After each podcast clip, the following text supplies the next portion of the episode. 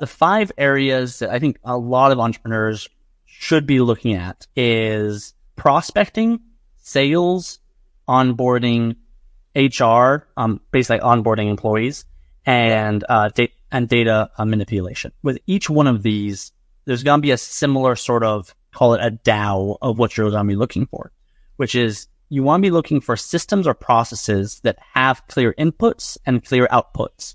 And often that's, that's harder than it sounds. Take for, for example, if you're a professional accountant, maybe your input is looking at the P&L statement, but you have a lot of fuzzier inputs than just a P&L statement. You've also been mm-hmm. talking with your client. You've been understanding their goals, their fears, you know, their, their age, demographics. You, you have a lot more inputs than just the, the P&L statement in front of you. And, and that's the same way with a lot of uh, processes that we would want to be automating. The reality is that we don't know what inputs allow the human to do the job.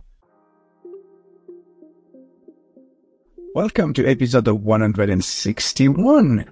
My guest is Garik Tate, co-founder and CEO of Valhalla.team, an IT consulting company that exists to amplify the impact of innovators who are building products with purpose.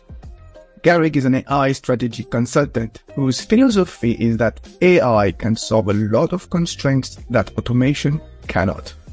So I couldn't miss the opportunity to discuss AI and how entrepreneurs can harness its potential for growth, efficiency, and overcoming bottlenecks. Join us in this conversation as Garik details the five key business areas where entrepreneurs can apply AI prospecting, sales, onboarding, and HR, and data manipulation. Let's tune in. Hi, Garik. Thank you very much for joining me today. Glad to be here. So you're an AI guy and an entrepreneur, of course. so you are an, an, entrepreneur evolving in the uh, AI industry. So let's go into the subject. How can entrepreneurs harness the true essence of AI? So the coolest thing about being an entrepreneur in the 21st century, at least from, from where I'm standing, is that we're, we're in an age of, I like to think of it as the new, the new horsepower. So before, you know, when humans were doing tasks, I uh, mean, our bodies, you know, could move and, and we could really do any one of a number of things. But as we got animals and then through this industrial revolution, machines be doing physical tasks, we didn't have to ourselves do, do the work anymore. With AI, there's a similar point where we now have a electronic workhorse and it still needs to be designed out. It still needs to be thought through with that entrepreneurial mindset. Very, very much so. Um, just like before, you couldn't just put, out the oxen and then they would till your field for you. You'd have to, you know, strap them up and, and, and do the work, you know, engineering everything and putting things together. But uh, in the modern age, with a little bit of creative imagination and some abstract thinking, we can automate just about anything inside of our business that has clear inputs and outputs and that has multiple, multiple instances that's repetitive. And that, that massively changes the game in a way that I think we're just, just realizing. We're still at the very beginning. So is that the, uh, is that the objective of AI to help you automate? I think that, that I think it's bigger than that on, on the, on the high level. Uh, primarily when I'm talking to entrepreneurs and people that are, you know, building businesses, wanting to add value to society. You know, we, we take a look at it from that more engineering point of view of like how, mm. what's the inputs and outputs? How can this add more value to you, to your business and your customers? But if we really take a zoomed out approach, it's, it's really the creation of, well, exactly what, what sounds like artificial intelligence, creating intelligence beyond just our own brain power. Yeah. So there's, there's been a lot of discussions about AI, but AI is not new. It's been there. It's been there for, I think, uh, 20 years at least, if I, if I remember well. No, it's hard. It's been, it's been around, uh, yeah, for like about 50, 50 plus, uh, right. But back then it was, it was all theoretical because we didn't have any of the hardware to actually do it. But it's, it's crazy to think some of the early scientists were just thinking through the implications of it without any, practically any prototyping. Right. And so it came out like it, it came like as a hot topic because of, uh, or thanks to ChatGPT and Open, OpenAI going, going public. And so it's been really hard and there's a lot of negative and positive and positive about it. what, what is your stake on AI? My, my stake is that it's an, it's another step in the, the industrial revolution that mm. it's, uh, it is um, fundamentally a a big step, but ultimately we've we've been here before. Now it seems like changes are happening faster and faster, but I'm not really a big fan of the perspective that uh, you know we're in a totally new place. We've never been here before. I'm a big fan of Ray actually, Ray Dalio's book Principles behind me. I, I love the um yep. I think it's valuable and I love the concept that we've been here before, just maybe not in our lifetime. And mm-hmm. so um, I see AI as being on the trajectory of where we've already been going to, which is ultimately, I'm, you know, in some ways dystopic and sometimes utopic, probably going right down the middle, but uh, ultimately freeing up uh, humans to be more productive and and uh, be building more and cooler things. Yeah, absolutely recommend Ray Dalio's book, uh, Principles. It's great, great book. Very heavy, but it's a yeah. great book. so uh, let's talk, uh, you know, about entrepreneurs. What are the best applications entrepreneurs can use AI for? So the the five areas that I think a lot of entrepreneurs should be looking at is uh, prospecting, sales, onboarding, HR, um, basically onboarding employees, and uh, da- and data uh, manipulation. Okay. So we can we can take those one at a time. I would yep. say that with with each one of these, there's going to be a similar sort of call it a DAO of what you're going to be looking for, which is you want to be looking for systems or processes that have clear inputs and clear outputs. And often that's, that's harder than it sounds. Take for, for example, if you're a, um, a professional accountant, maybe your input is looking at the P&L statement, but you have a lot of fuzzier inputs than just a P&L statement. You've also been talking with your client. You've been understanding their goals, their fears, you know, their, their age, demographics. You, you have a lot more inputs than just the, the P&L statement in front of you. And, and that's the same way with a lot of uh, processes that we would want to be automating. The reality is that we don't know what inputs allow the human to do the job. But mm. if, if you can extract out those, those inputs then, and, and create clear outputs, then that is a step of your business's process that can be automated and the you know ChatGPT's you know gunshot moment was was doing this with text, but there's also text, images. We're trying to do it with with video. Audio is much further ahead than most people realize. So there's the capabilities of AI is just increasing more and more and more. But the the thesis statement you'd be thinking about is where is a bottleneck in my business? Hey, um, that, uh, where's a bottleneck in the business that has clear inputs and outputs that is um, repetitive, and then whatever is the nature of it, text, video, audio, complex, you know, multi-step, single step, it doesn't matter. AI is advancing to the point where you can engineer um, the protocol of how AI is going to approach it. Maybe it's not a single prompt, maybe it's multiple prompts, maybe it's multiple moving pieces coming together, but um, you can build that without a developer. And I love working with developers. I work with developers for um, six plus years at this point. But you can build this with no code tools, just um, with some entrepreneurial um, grit. Right. So can you give us like a practical example for each of the five areas you identified? Perfect. Yeah. So so let's let's um go with uh with sales. So in inside of of sales, uh, there are parts of your sales process from you know one example that we did with our with one of our sister companies was uh, on the website we put um, a chat bot that takes in customer customer information and then schedules schedules calls. Um, the entire business model is based around a key person of influence, sort of a, a branding model.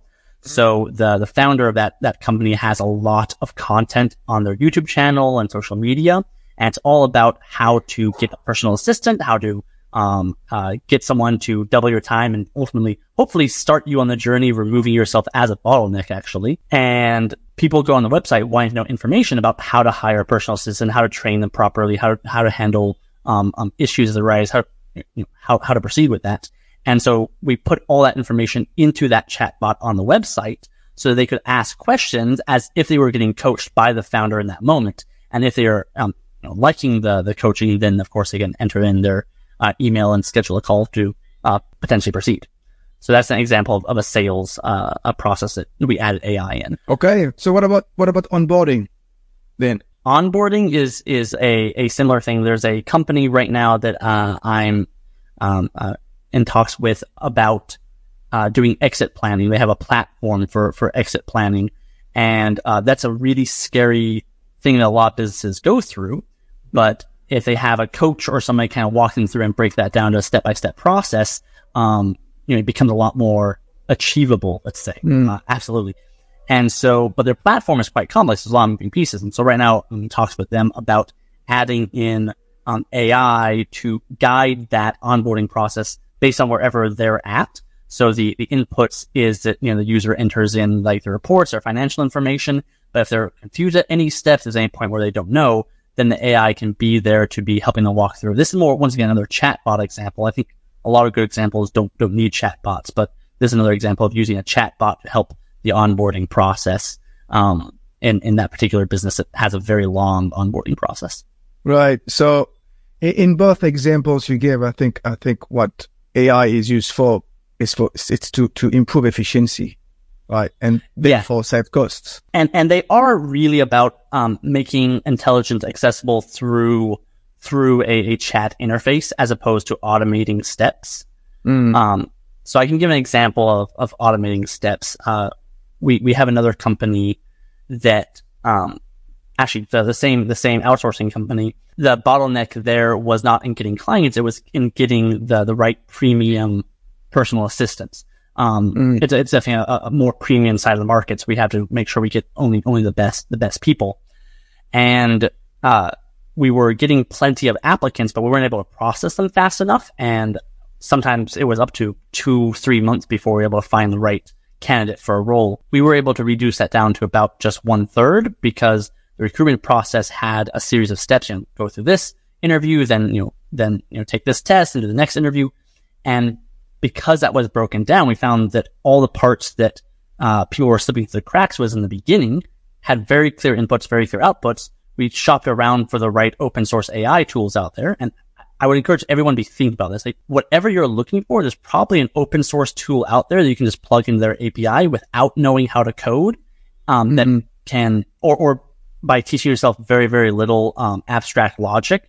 Uh, so I would call it low code in, in that case. Uh, we found some, some, um, open source tools out there on the market in order to read resumes, in order to, um, uh, create some of the responses to the common questions and plug that in the beginning of our funnel. And we were able to triple the number of uh, people that we were able to process because not only did it make the beginning of the funnel very easy, most importantly, mm. it freed up all the recruiters so they could really service people throughout the entire funnel. All their time could be spent personalizing the experience for the applicants.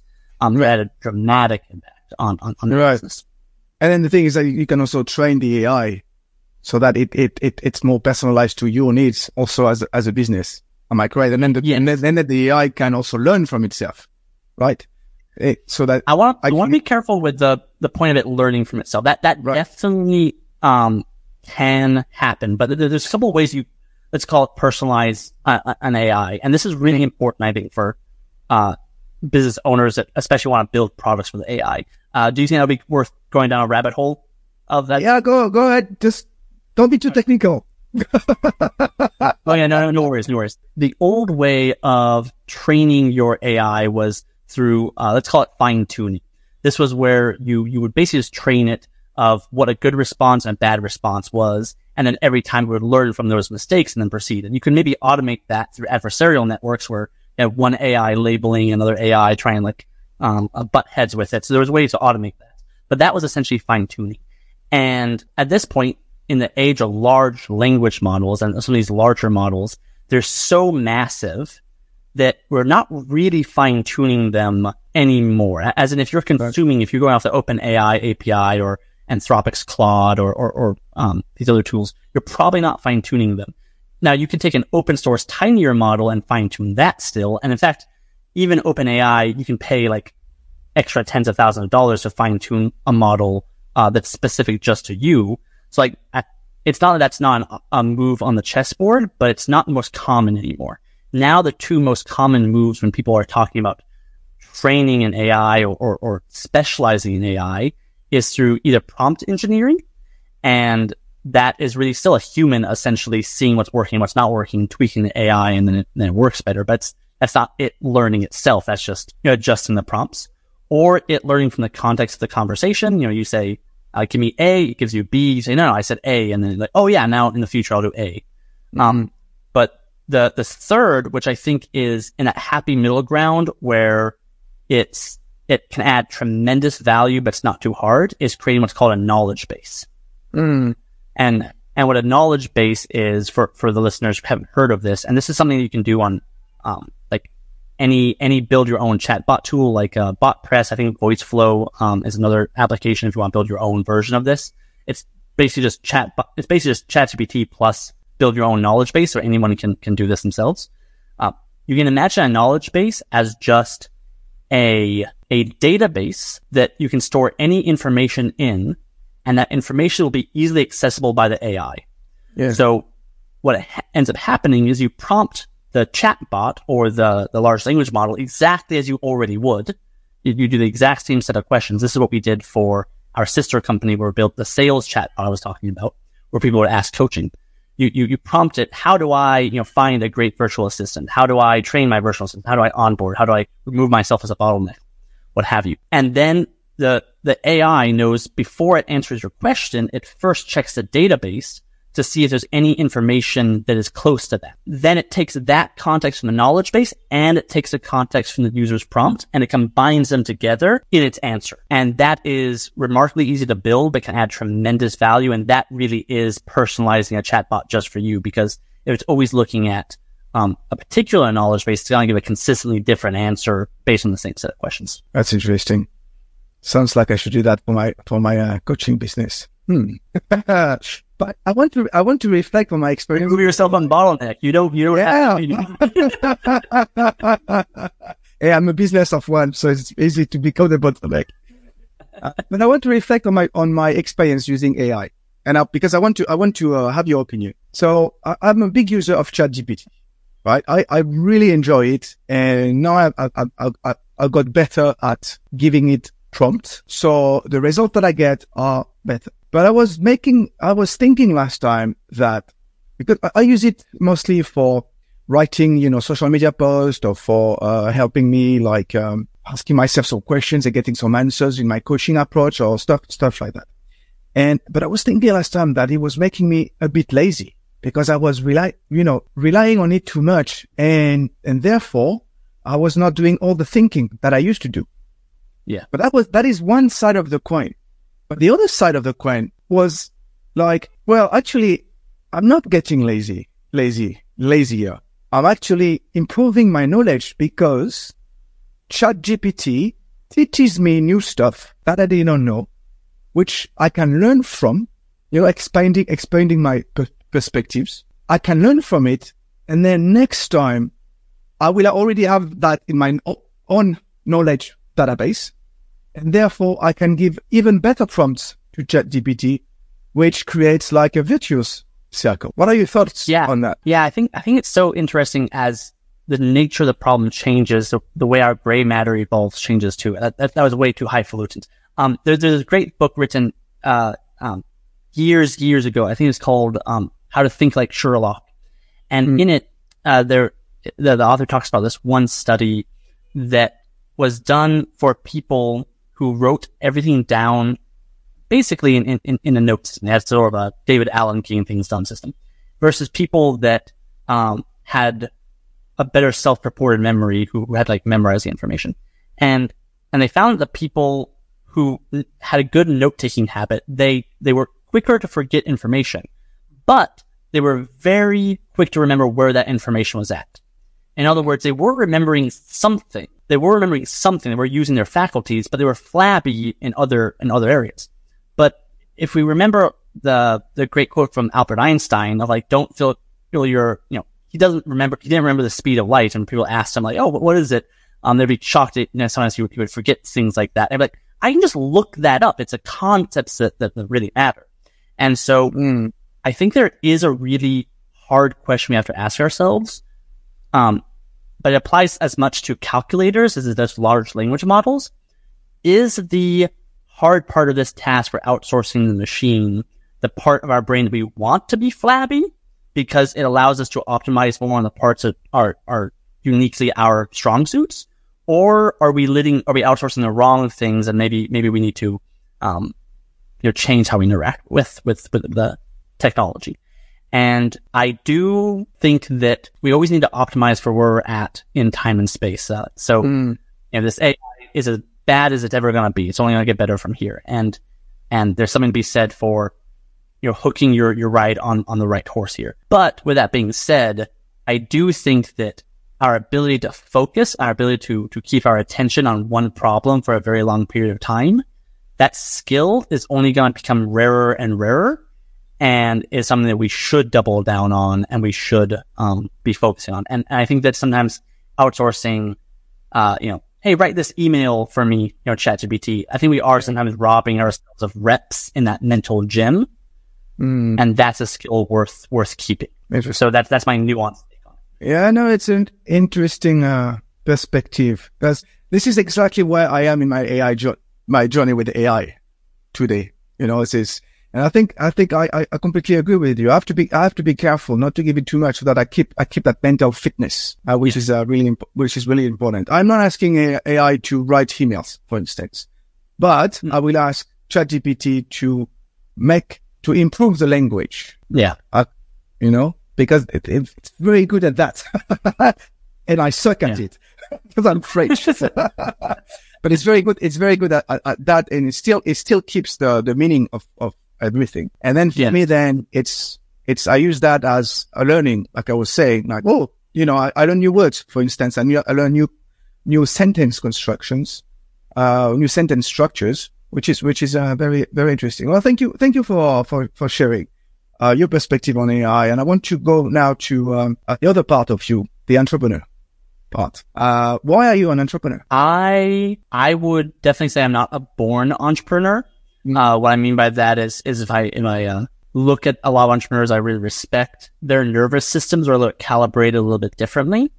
Um, I, am naturally, I have a, a, slightly higher neuroses than I think most, most entrepreneurs, you know, things, things stress me out a little bit more, but I was given a, a very lucky start to life, which was being born in an entrepreneurial family. And so.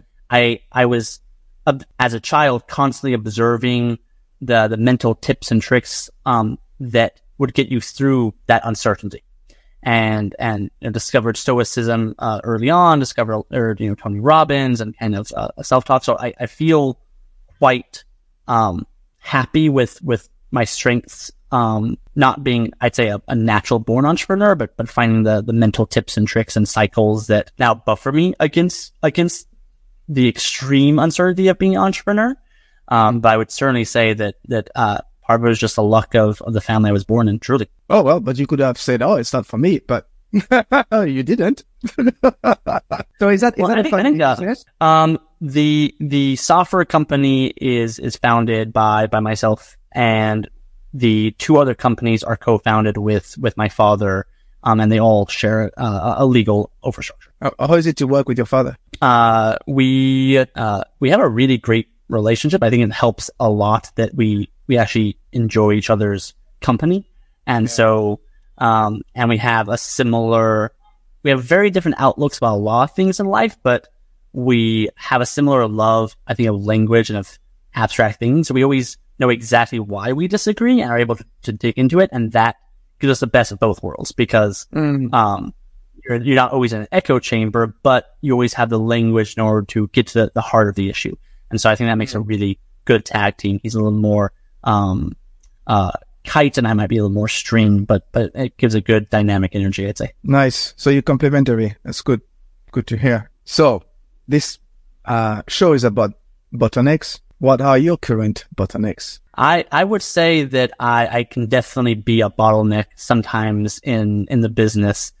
Uh, right now, this particular, I'd say last couple months, mm. I, I'm working on empowering my my marketing team to be publishing more content, particularly with my face and with my uh, my brand into places, but not needing me as much. And that's been a bit of a of a unique challenge because, of course, it's it's my brand, and I'm I'm structured in a way to inherently, you know, care that the things put from my mouth are, are, are things that I, uh, have said, etc. But simultaneously wanting to empower the team to move forward on the vision, the mission, everything without me. That's definitely been, been a bit of a challenge. How, how is that a challenge? I think it's, it's maybe the assumption that I need to review everything and that they can make limited decisions without me, you know, because of, uh, they can only publish what, what I say. Um, and so striking that balance where I can be producing the content and they can be taking and running with it and even uh, overproducing content so they can pick and choose and then kind of set the vision for themselves so they can be making a lot of creative decisions. Um, it's, it's interesting. And why have you decided to work on that particular bottleneck now? Um, I, I think it's, it's because I, I don't want to let them down. Uh, if they give me like, uh, just this week, had about um 12 pieces of content, about three of them quite quite large. Um, been working on for months. Um, and you know went through all of it. You know, give opinions, kind of how to educate them about some some nuances with AI and business and such. Is uh, I'd say it's, it's particularly present right now because the quantity of content is uh, is going up. Which you know, like and subscribe um after you watch this episode and watch it a second time and comment on on uh, the bottleneck coach. You can check out our YouTube absolutely, absolutely, absolutely. And, and this is this is very interesting to go through. Uh, you, know, your your bottleneck because that's a lot. A lot of entrepreneurs go to similar similar bottleneck, similar phases. What would happen if you if you're not successful? Like if you can't empower your team correctly, the, the way you want to, what would happen? You think? Well, I think that there's some more abstract question across different departments that you're asking. I, I, I would have a different answer for just the marketing department. But, you know, fundamentally, you're at the end of, of life having only worked with the horsepower of one smart brain and not the, the horsepower of multiple would look back on life with the regret of like, damn, I could have done so much more. But it was just, yeah. it was just me, uh, chewing along with me. That's, that's a fundamental on the, on the highest level. Absolutely. Yeah. And what about the other departments? The, well, that, that was my answer across, across all okay. departments. It wasn't okay. so much the failure of the, of, of the, the content side. Okay. So if I, were to uh, put my coaching hat, I would I would say you're trying to build an organization that goes beyond you right now. Absolutely. How long how long did it take you to realize that? Well, this this company is about six years old. Yeah. The collection of companies, actually the, the other you know companies that we founded um, uh, more directly with, with my father, um, overall is about eleven years old at this point. Um, and the fact that I came in to the organization, you know, from the position that I did and we, we were expand and um, expand the teams, I, would say, you know, felt very much from day one, to be honest. Like, like I don't think that losing the perspective, I don't think I've ever had a, a, a solopreneur type of view. It's been, uh, always kind of a, a, vision of the, of the overall creator vision and, and the larger team. Yeah. It's interesting. This, this bottleneck, uh, it's, it ties around like you're talking about empowering, empowering your team. It, it comes down to letting go and delegate, delegating. And this is the biggest bottleneck of all the entrepreneurs I've talked I've talked to. That's that's really that's really interesting, and and it, it's it's really it's really important because you're going through these uh, stages of entrepreneurship where the company is small, you do you know so many things, but as the company grows, and if you want the company to continue growing, you really have to you really have to empower people in terms of tasks, but also in terms in terms of decision decision making process. Otherwise, otherwise you're gonna, you're gonna hit a selling and you won't be able, you won't be able to go anywhere from there. You, are gonna, you're gonna be stuck. That's, uh, sorry, I was putting my coaching hat there. it's, it's uh, quite, quite relevant and I think that, um, it, it can come and go in waves as you have a, a position, you know, the next plateau and you're like, okay, I've already figured this out. And then, yeah. uh, you know, a few months later, you're like, wait, actually, I'm doing the exact same things. It's just at a big, dip, at a greater planning level. And yeah, no, the, the reason. No, but that's the thing is that yes, it's, it's what is going to happen. But every time it's going to be at a, at a, higher level, like you said. I, I had a, a guest recently who said that if you don't become the bottleneck, then something is wrong. I think down one entrepreneurial path that, that there is some intrinsic truth to that. But I, I would, I would say that's depending on the game you're playing and that game you're playing is, is a mental game more than anything else. Absolutely. And so it depends on the framework and the and the, the path and the vision you have. But I think there's definitely a lot of people who live the type of life where that has to be true. I, I think there's wisdom in that. All right. So take your all your experience as an AI expert, but also an entrepreneur. And if you had to summarize it into one practical recommendation for other entrepreneurs, startup funders, aspiring entrepreneurs, what would that be? If so, this is kind of a, a write it on my tombstone sort of a thing. Yes. Incredible. If there was a single piece of advice, it certainly would be, I think, tied to my favorite quote of all time by Annie Dillard, uh, which is how we spend our days is how we spend our lives. And, you know, life isn't something that happens later. It's something that, that's happening right now. And a similar thing of our character, our personality, our, our, our legacy. It's, it's not something that we become later. It's something you're practicing right now in this moment. And so if you're listening to this, this episode and, and you're, you're, you're, you're, you focusing on this or you're, you're enjoying this moment or you're, you're in pain or, or whatever's going on in your life, that, that is your life. And so being that which, um, engages with it, which finds the good in it, which can, can find the gratitude, which can, can find a part that you can control, which can help make other people's lives better. You know, that is something you can do in this moment. There's, there's never a better time to start than, than right now. So yeah, I'd say how we spend our days is how we spend our lives. I, I hear the stoicist in you. I think it reminds me of uh, a quote that I really love. Uh, everybody has two lives. The second life starts when you realize that you only have one. heard that. I heard that. Do you know who said that? I, I have no idea. I mean, I, I have ChatGPT. I asked ChatGPT. exactly. Exactly. The brilliant. Yeah. So that's brilliant. Garik, thank you very much uh, for your time. Just one last question. How can people contact you? Uh, absolutely. Yeah. So I'd say that if you uh, want to reach out to us to uh, build out a AI product or build something that's maybe you know you can't do with just low code, no code. Um, once you go down a little bit further down your path, you can uh, reach out to us on Valhalla.team. So that's our website, Valhalla.team, and we can we can uh, work with you to build a AI based software software product. Uh, but if you're just looking for how can you add AI directly into your uh, business, maybe not as a tech product, but just to add in automations and efficiencies, you can reach out to me directly on LinkedIn at, at Garik Tate, and I'm sure the links will be in the show notes or something.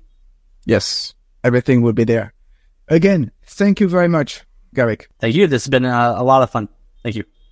And thank you for listening. If you found this episode useful, then you're going to love this. I've put together a free online assessment that I call the Bottleneck Index, which actually Garik took. You answer a series of key questions around your working habits and it gives you your bottleneck score along with some practical recommendations on how to strive as an entrepreneur. Just visit my website and take it for free. I'll see you next time. Bye for now.